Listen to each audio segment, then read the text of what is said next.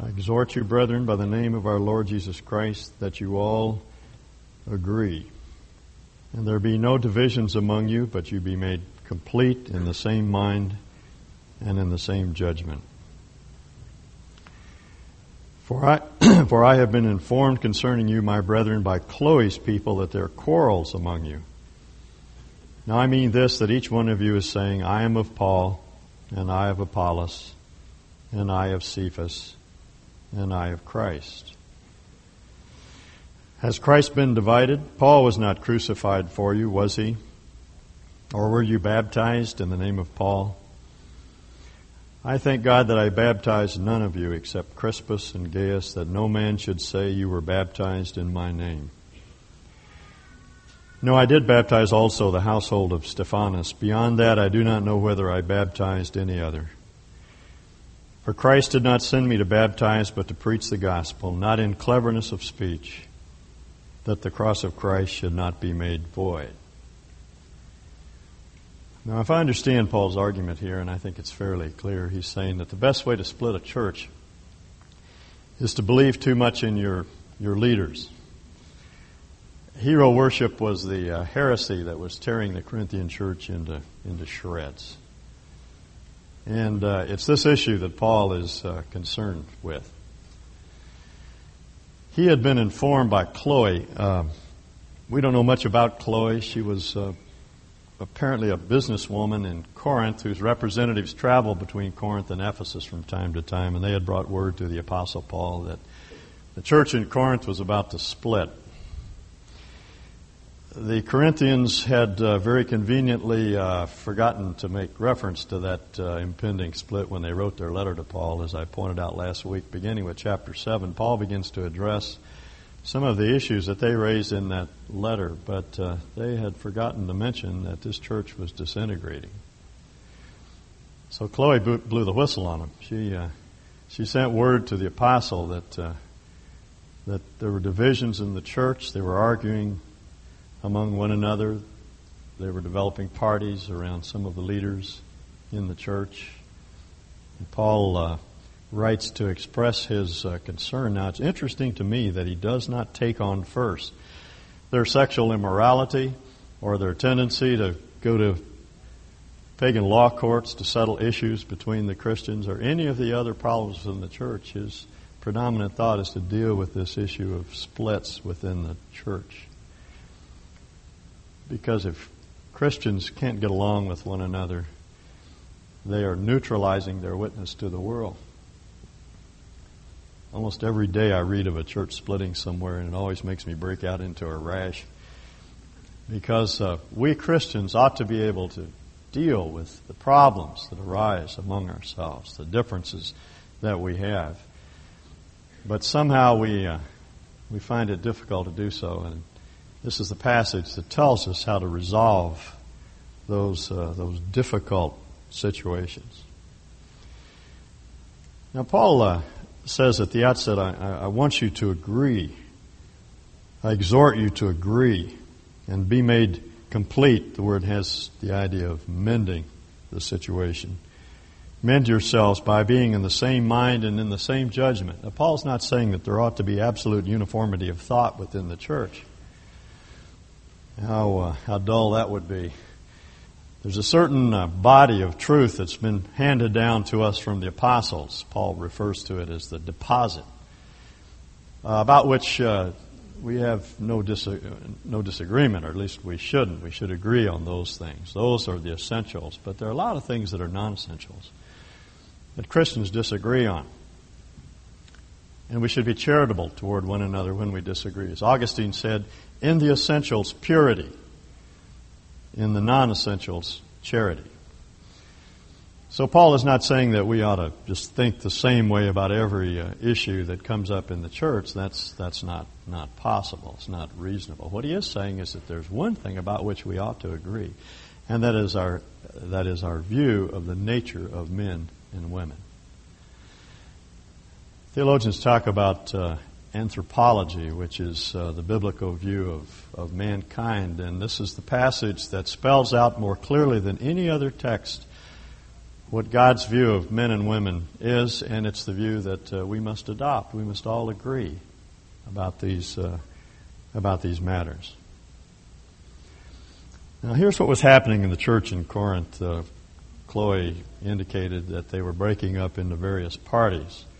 Some were following Paul. Now, these were the folks that had been around from the very beginning. These were the charter members of the church, and they remembered the good old days when they they uh, sat at Paul's feet in the uh, in Gaius' house. And those were the challenging days of the early church when they were first getting off the ground, and people were responding to the gospel, and people were coming out of the pagan world and pouring into the into the body of Christ. Those were exciting days. There were a lot of uh, a lot of challenges from the pagan community. And Paul himself had been dragged uh, before Gallio, as, as you know. We talked about that incident last week. And these people like to reminisce over those, those days, those dangerous, difficult days, how fearful they were when Paul had to appear before the, the Roman tribunal. And, and then before he could even open his mouth, the case was thrown out of court. And God did a, a wonderful thing in establishing the authenticity of the church. And they just loved to talk about the good old days when they were with the Apostle Paul, and they formed the,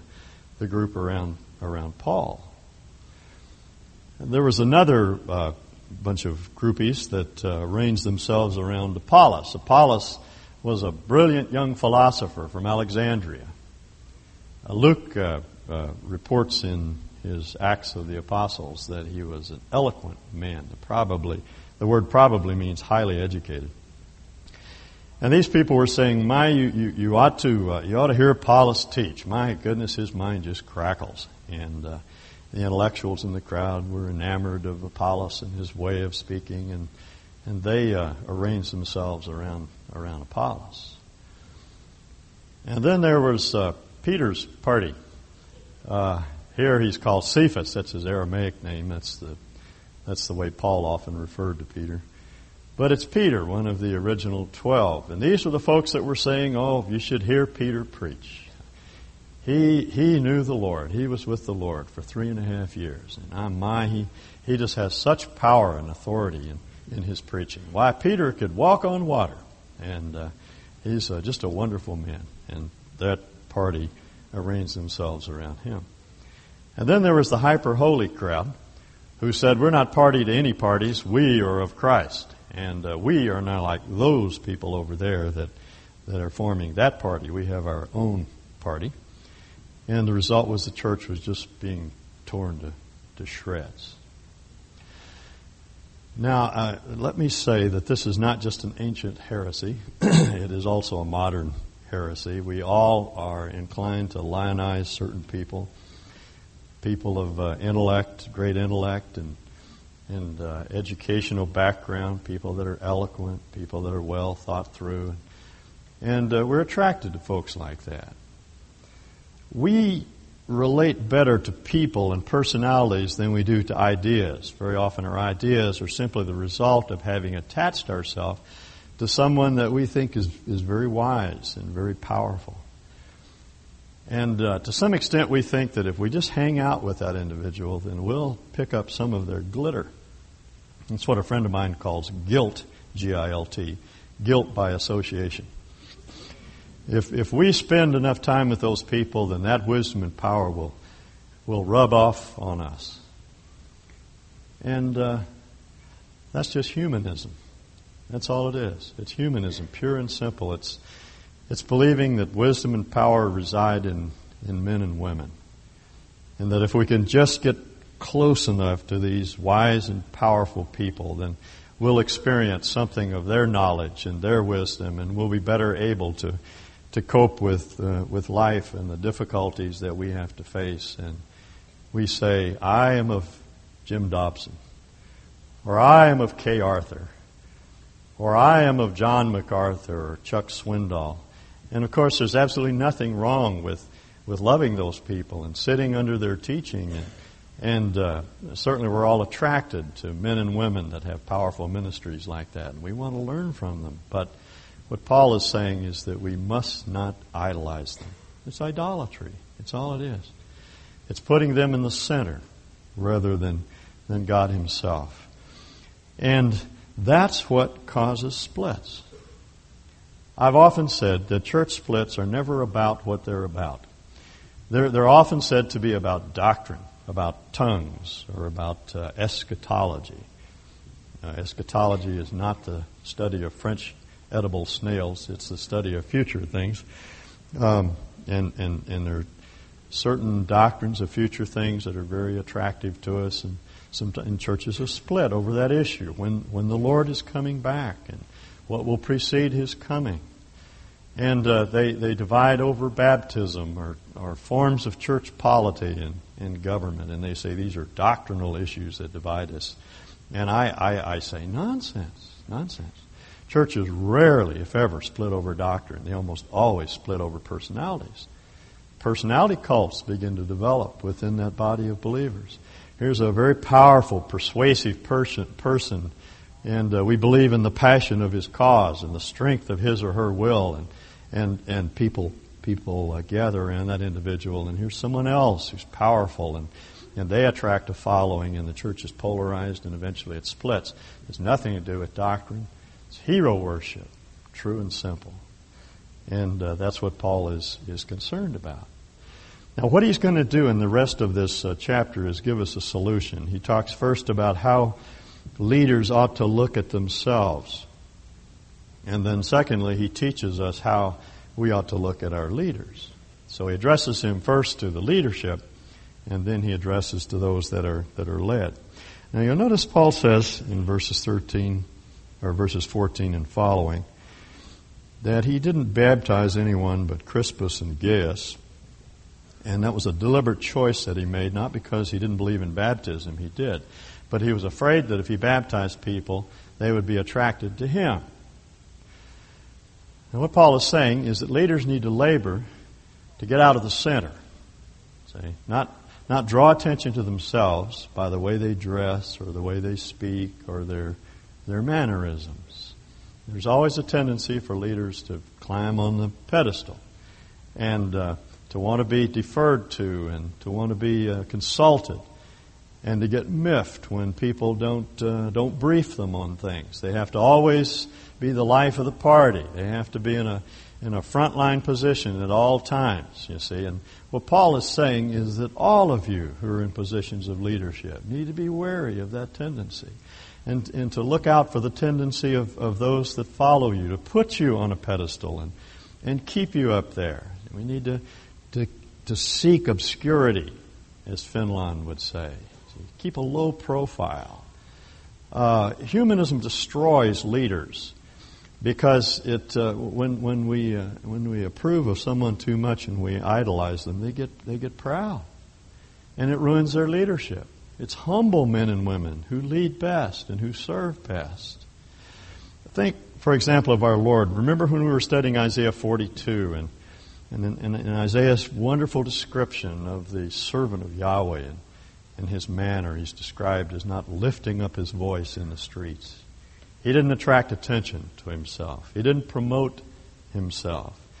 Uh, he went about blowing on glowing uh, reeds and broken flax, and and uh, he was a servant to those that were that are around him. He didn't always want to be in the center of things, and he didn't want people to always be recognizing him and acknowledging Him. See, now if it's true of our Lord, who had every right in the world to, um, uh, to accept the glory that was His as the Son of God, He deflected that glory, see. And that's what Paul is saying leaders have to do. Now, the second thing that Paul does is to instruct those that are being led. And what he does is talk to us about the way we ought to look at men and women. There's a perspective on men and women that we have to maintain. And it revolves around this concept of the cross. Now, this is a tough argument to follow, and I'm not sure I've got it pinned down, but I'm going to tell you what I think Paul is doing in this, uh, in this text. Now, look at verse 17. This is the bridge into what follows. Christ did not send me to baptize, but to preach the gospel, not in cleverness of speech, that the cross of Christ should not be made void. Now, Paul could have awed them with his intellect and his, uh, his knowledge, his vast knowledge. He was classically trained, he was trained as a theologian. he very often quotes uh, Greek poets. He was aware of classical uh, literature. And uh, he could have put on quite a show for them, but he said, I, I didn't, I didn't do that. I just uh, I refuse to do that because to do so is to empty the cross of its content. There are a lot of different words for void in the New Testament. But this is a word that means to empty something of its content. And Paul said, had I arrogated uh, uh, you know, some glory to myself, then I, I, I, would have emptied the, the gospel of its significance and its meaning. The question then is, what, what is the content of the gospel? What, what is Paul saying?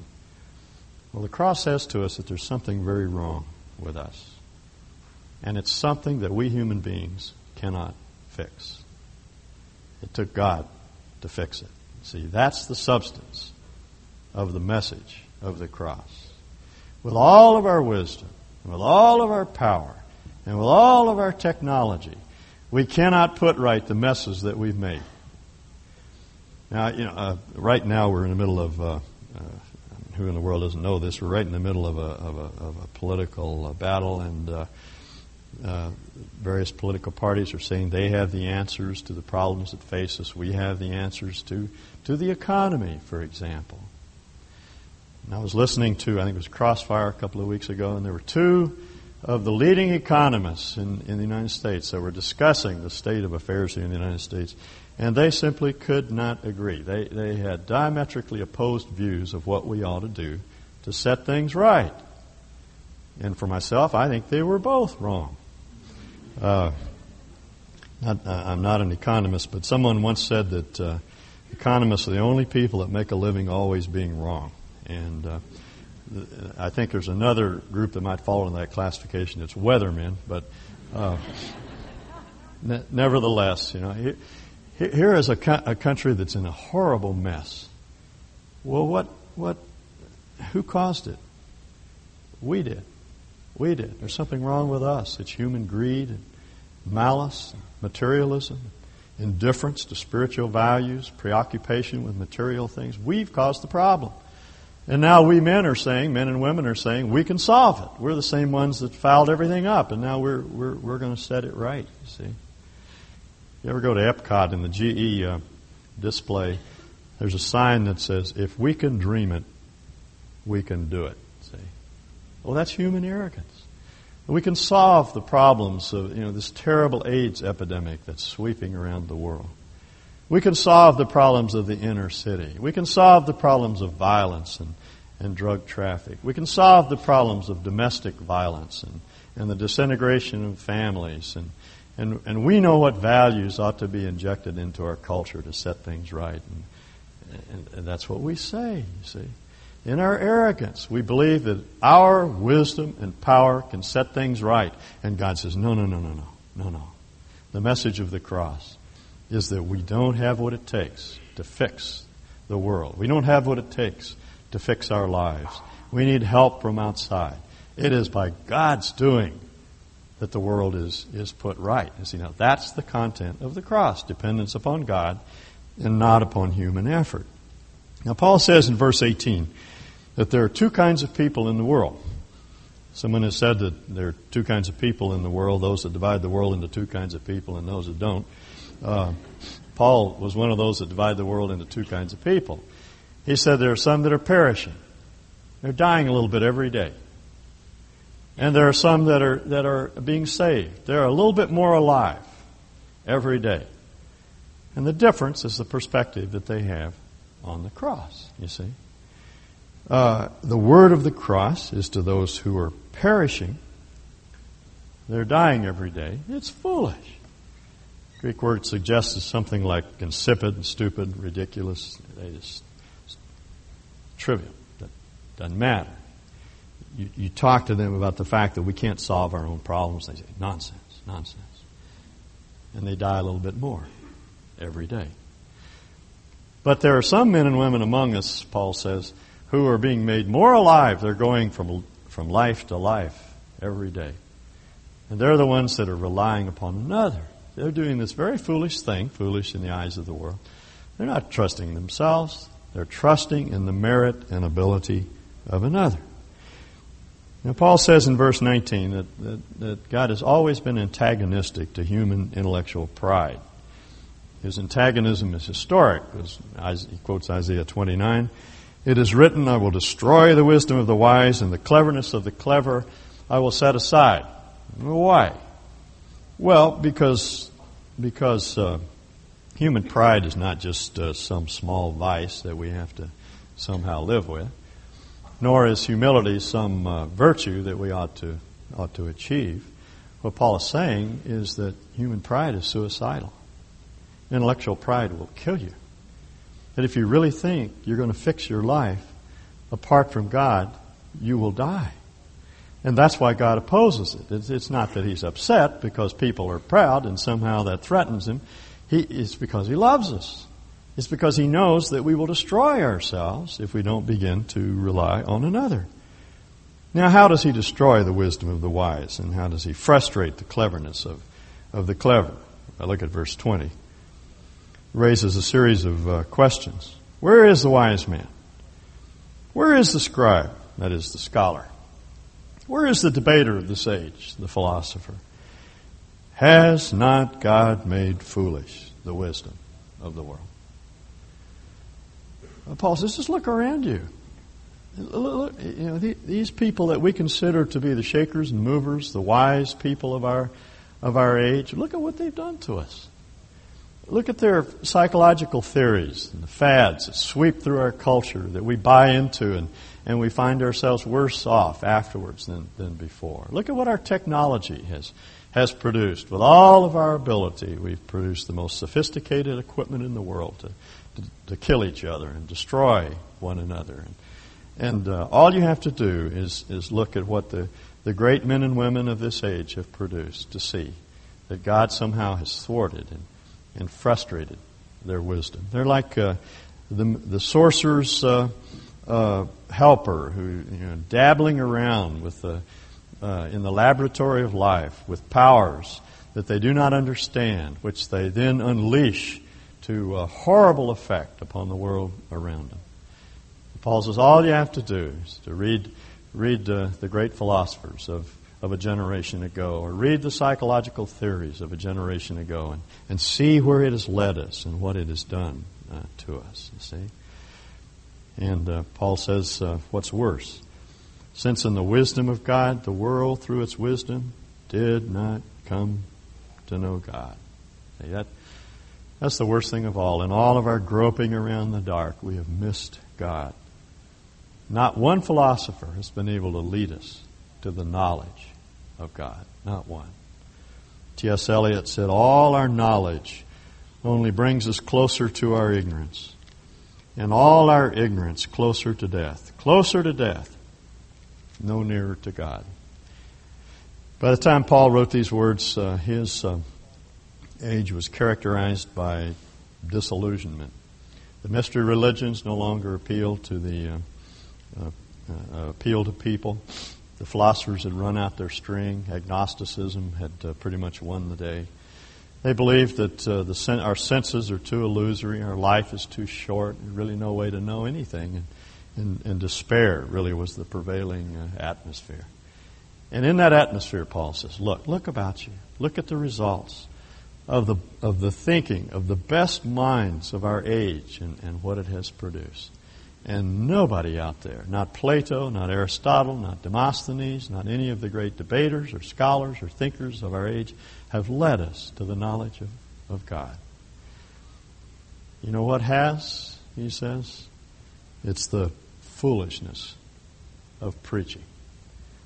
Read on in verse 21. God was well pleased through the foolishness of the message preached to save those who believe. Do you want something that'll fix your life? Well, it's, uh, it's the knowledge that God has come to set everything right. And it's the belief, the confidence that He's at work to do what He's promised to do. See? That's the thing preached. That's what the cross says to us.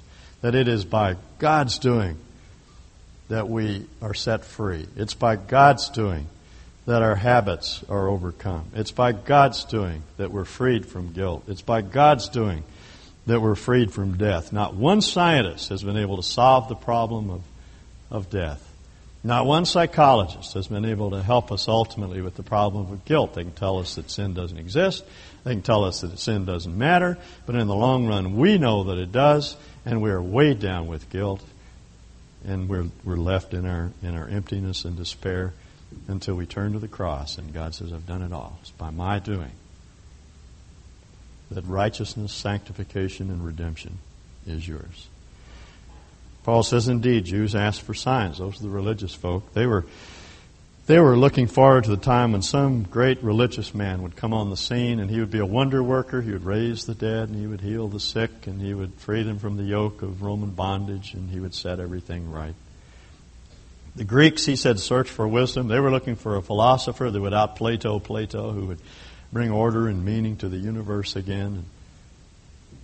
And instead of sending some great man, Paul says what we proclaim is Christ crucified. To the Jews, a scandal, stumbling block. To the Gentiles, foolishness, ridiculous, absurd to them. God became a peasant and delivered up his life for us. That's the foolishness of the cross. And what that does is set aside all the wisdom and, and power of, of human beings. And it says if we're going to exist in this world, if we're going to if we're going to fix our lives, then it's it's because of God's activity and God's alone. Now uh, he has another uh, argument he wants to pursue in verses 26 through 13, uh, 31. He uh, uh, first teaches us how we ought to look at look at men and women. If we're realistic, we need to understand that power and wisdom do not reside in human beings, it resides in, in God. And there's no human being out there, no one that we idolize, no one that we put on a pedestal, no one that we believe in who can save us. The deliverer is not going to come from that source. It will only uh, come, the deliverer had to come through the cross. And uh, then, secondly, Paul says, not only should we understand the, the cross and the context, the content of the cross, but I want you to consider your calling. Verse 26. Consider your calling, brethren. I'm not talking about your vocation. Talking about your call to become a member of the, of the body of Christ, to become a Christian. Consider your call, brethren, that there were not many wise according to the flesh, not many mighty, not many noble. Uh, Lady Hamilton, who was a member of uh, of uh, British aristocracy said that she was saved by the letter M. Uh, because Paul did not say there are not any that are wise and mighty and noble. He just said there are not many. The truth is, when you look at the body of Christ, you don't find too many uh, nobles, few here and there. You don't find too many that have political clout. Uh, in, in Paul's day, there were four or five in the church that, that are mentioned that were uh, aristocrats. There was Gaius and and there was Crispus and Sosthenes, and Erastus was the city treasurer of the city of Corinth, and there were a few others. But by and large, they were just common, ordinary, very ordinary people.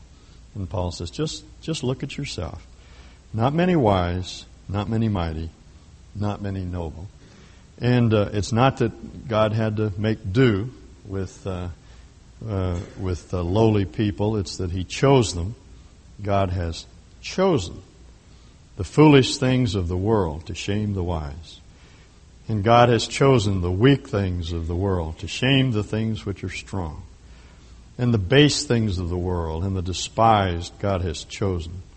The things that are not, that He might nullify the things that, uh, that are. See, it, God chose a bunch of schmucks and schmeals and fools to get His job done. That's what we are. We're God's fools uh, St. Francis referred to his followers as the jesters of God. They're, they're the joke that God is playing on, on the world. He raises up a, a, a group of inept, uh, weak people, and through them he displays his wisdom and his power.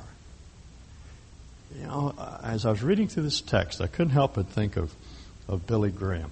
You know, Billy Graham is not a brilliant man. He doesn't have a mighty intellect. He's not even highly educated. His message is very, very simple. But uh, he's the friend of kings and presidents and, and uh, politicians. And, uh, he has touched lives all around the world. And when you listen to his message, you think, my goodness, I could say that? That's, that's not that profound. No, it isn't. It's just that simple message of, of the cross. And God raised up this uh, wonderful, humble man to, uh, uh, to show the foolishness of the world. He has answers that, that no one else has. Uh, I, uh, Ray Stedman told me a story once about a man that he met when he was in Atlanta, Georgia. He, is, uh, he was an ex priest in the Church of England. He'd retired. He was in his 90s when Ray met him wonderful old man of God, uh, deep, uh, deeply spiritual man. And Ray asked him how he had become a Christian. And he said, Well, it's very interesting. I said, I went to Cambridge University, and Dwight L. Moody came to Cambridge to speak. And I don't know if you know anything about Moody or not, but he completed the eighth grade, I believe. And he was notorious for slaughtering the King's English. Uh, terrible uh, grammar. Never seemed to bother him. He just preached away. And uh, uh, these fellows knew that, and so they uh, this this uh, Anglican priest was at that time a, a student at Cambridge, and they arrayed themselves on the front row with plans to heckle Mr. Moody when he began to speak. And apparently, Mr. Moody knew something was going on because when he got up, he he fixed them with a look, and he happened to look right into this man's eyes, and he said, "Young man, don't think God don't love you, because He do." And that penetrated this man's heart, and he gave his heart to Christ. And, and God began to touch uh, other lives. So what Paul is saying is, uh, look, look, don't don't uh, think too highly of your, your leaders. They're just very ordinary people, just human beings like everything else. The, the only power and wisdom they have is in, in their message. It's that simple message of the cross that everything depends upon God. And then he says, take a good look at your call. When you start to think of yourselves as high and mighty, just uh, realize the class from which you came, the pit from which you've been dug, and uh, just recognize that you're very ordinary people that God is using in magnificent ways to touch, touch the world through that simple message, transferring your dependence from human beings, from earthly men and women, to God Himself. So that and here's, here's the bottom line in verse 29. No man should boast before God. Literally, no flesh. No one has any basis for boasting because it is by his doing.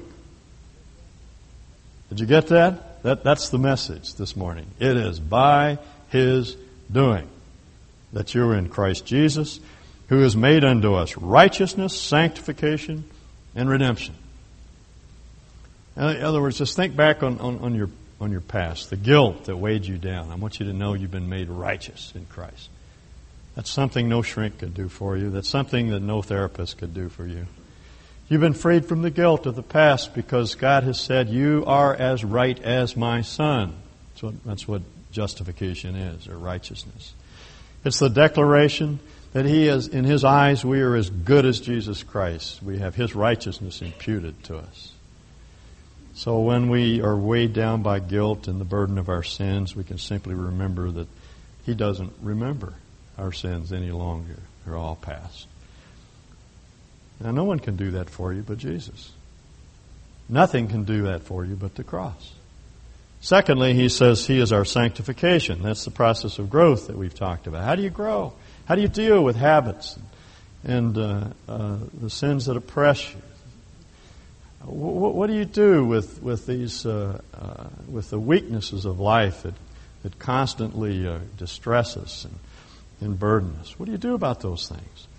You you can't change yourself. We've all tried. We we don't do well at changing ourselves. Well, you just take that sin, that weakness, and you expose it to the Lord, and you, and you say, "Change me, begin to change me," and it's by His doing that we begin to change. If we don't believe that, then our religion is no different than the religion of every other religion in the world because uh, every other religion says that we have to suppress the baser instincts in, in, in us. You see, and, oh my, what drudgery that is. That's awful.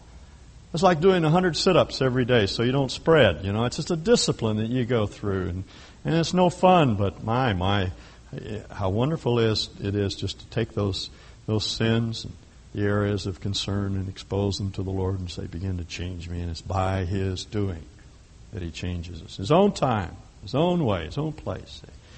He changes us.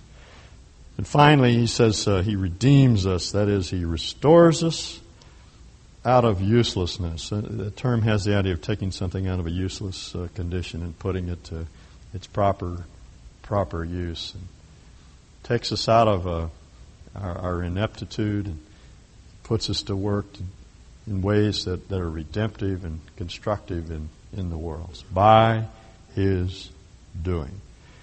So that just as it is written, let him who boasts boast in the Lord.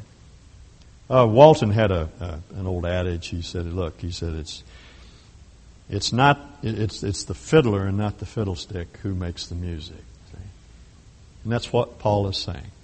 God is the fiddler. Don't look at the fiddlestick. Don't look at the people.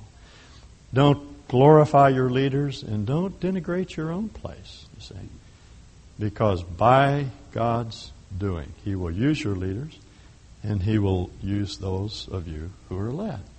And it is by His doing that He will fix the things in, in your life that, that cause you so much distress.